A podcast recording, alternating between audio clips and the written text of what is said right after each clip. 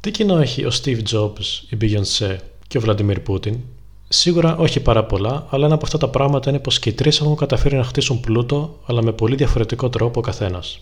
Γεια σας, είμαι ο Άλεξ και στο σημερινό επεισόδιο Business Tips θα σας μιλήσω για την άλγευρα του πλούτου, η οποία είναι μια θεωρία την οποία ανέπτυξε ο Steve Galloway, ο οποίος μεταξύ των άλλων είναι ένας από τους διασημότερου επενδυτές, επιχειρηματίες, ειδικός πάνω σε θέματα branding, marketing κτλ.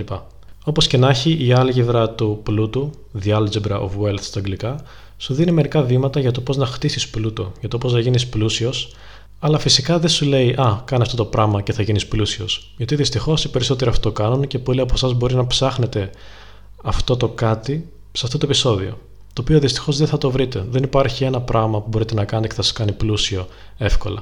Γιατί αν υπήρχε θα το έκανα και εγώ, πιστέψτε με.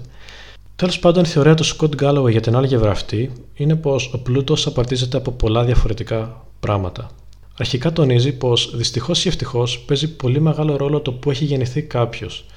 Κάποιος ο οποίος έχει γεννηθεί στην Αμερική έχει πολύ περισσότερες ε, πιθανότητες να γίνει πλούσιος παρά κάποιος ο οποίος γεννήθηκε στην Αφρική. Και αυτό είναι επειδή το περιβάλλον του του προσφέρει περισσότερες ή λιγότερες ευκαιρίες. Επομένως, όσοι ζούμε γενικότερα στον ε, δυτικό κόσμο, έχουμε περισσότερες πιθανότητες και περισσότερες ευκαιρίες για να αξιοποιήσουμε. Και πραγματικά είμαστε πάρα πολύ τυχεροί γι' αυτό. Πάμε λοιπόν τώρα να δούμε από τι απαρτίζεται η άλγευρα του πλούτου.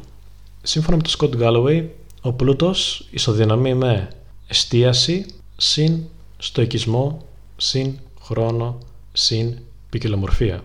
Μπορείτε να το φανταστείτε αυτό στο μυαλό σας σαν μια απλή μαθηματική εξίσωση. Θα το επαναλάβω. Ε, ο πλούτος ισούται με εστίαση σε κάτι συν στοικισμό συν χρόνο συν ποικιλομορφία. Α τα πάρουμε όμως ένα-ένα. Ε, ξεκινάμε με την εστίαση. Αρχικά, η έλλειψη εστίαση σε κάτι δεν σημαίνει και έλλειψη ταλέντου. Αυτό είναι κάτι που πολλοί τον μπερδεύουν. Το ότι επειδή εγώ επιλέγω να ασχοληθώ σε κάτι το οποίο δεν μου αρέσει και τόσο, δεν σημαίνει ότι δεν έχω ταλέντο σε αυτό το πράγμα. Απλά δεν με ενδιαφέρει αρκετά για να το συνεχίσω και να το αναπτύξω και για να γίνω καλός σε αυτό. Πρέπει λοιπόν να δώσετε έμφαση και να εστιάσετε σε πράγματα που ξέρετε να κάνετε καλύτερα από τους άλλους. Και αυτό είναι πάρα πολύ σημαντικό για να πετύχετε σε κάτι. Αυτό το κάτι μπορεί να μην είναι το μεγαλύτερο πάθος σας, αλλά επειδή είστε καλύτερος από τους περισσότερους τουλάχιστον εκεί έξω, σας δίνει ταυτόχρονα θέση ισχύως. Για παράδειγμα, εμένα μπορεί το πάθος μου να είναι να ε, πετάω πέτρε σε ένα δέντρο.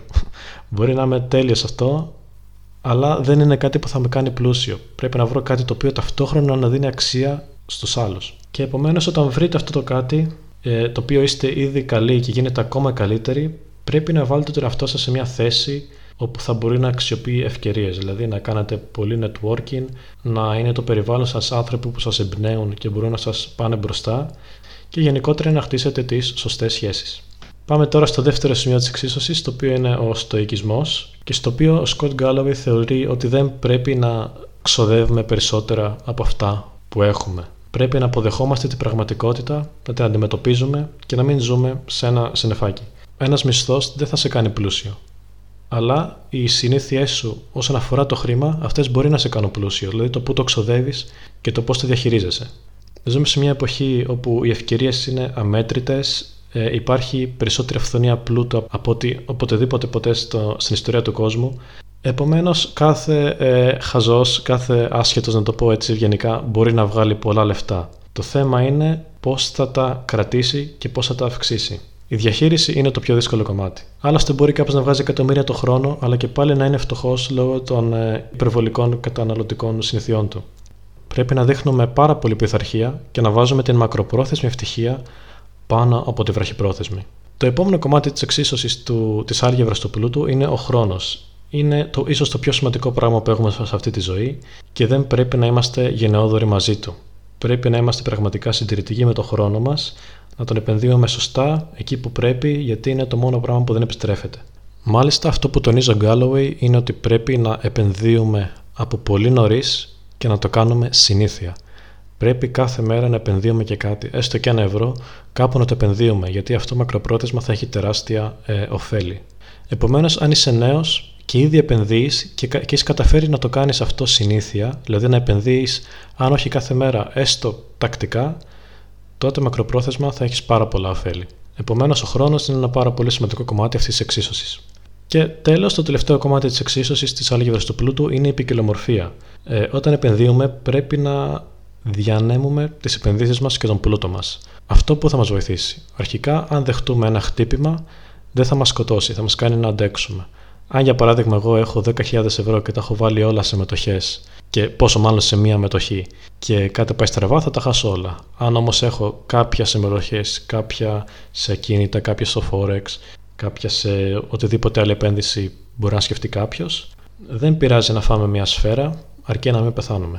Και γι' αυτό το λόγο η ποικιλομορφία στις επενδύσεις παίζει πάρα πάρα πολύ σημαντικό ρόλο στην ε, διαμόρφωση του πλούτου μας. Αυτή είναι λοιπόν η άλλη γευρά ε, του πλούτου του Scott Galloway. Ε, ξέρω ότι μπορεί να μην ήταν ακριβώς αυτό που κάποιοι περιμένατε. Όπως είπα και στην αρχή, δεν υφίσταται να πω ή να πει κάποιος Α, αυτό πρέπει να κάνεις και θα γίνεις πλούσιος. Και για να συναψίσουμε, η άλλη γευρά του πλούτου ισούται με εστίαση, συν στοικισμό, συν χρόνο, συν ποικιλομορφία. Πρέπει να δώσουμε στο κάθε ένα από αυτά ιδιαίτερη προσοχή και να δούμε πώς θα το αναπτύξουμε, πώς θα επενδύσουμε στον εαυτό μας για να το καταφέρει αυτό καλύτερα, ώστε τελικά να ε, κατακτήσουμε το στόχο μας.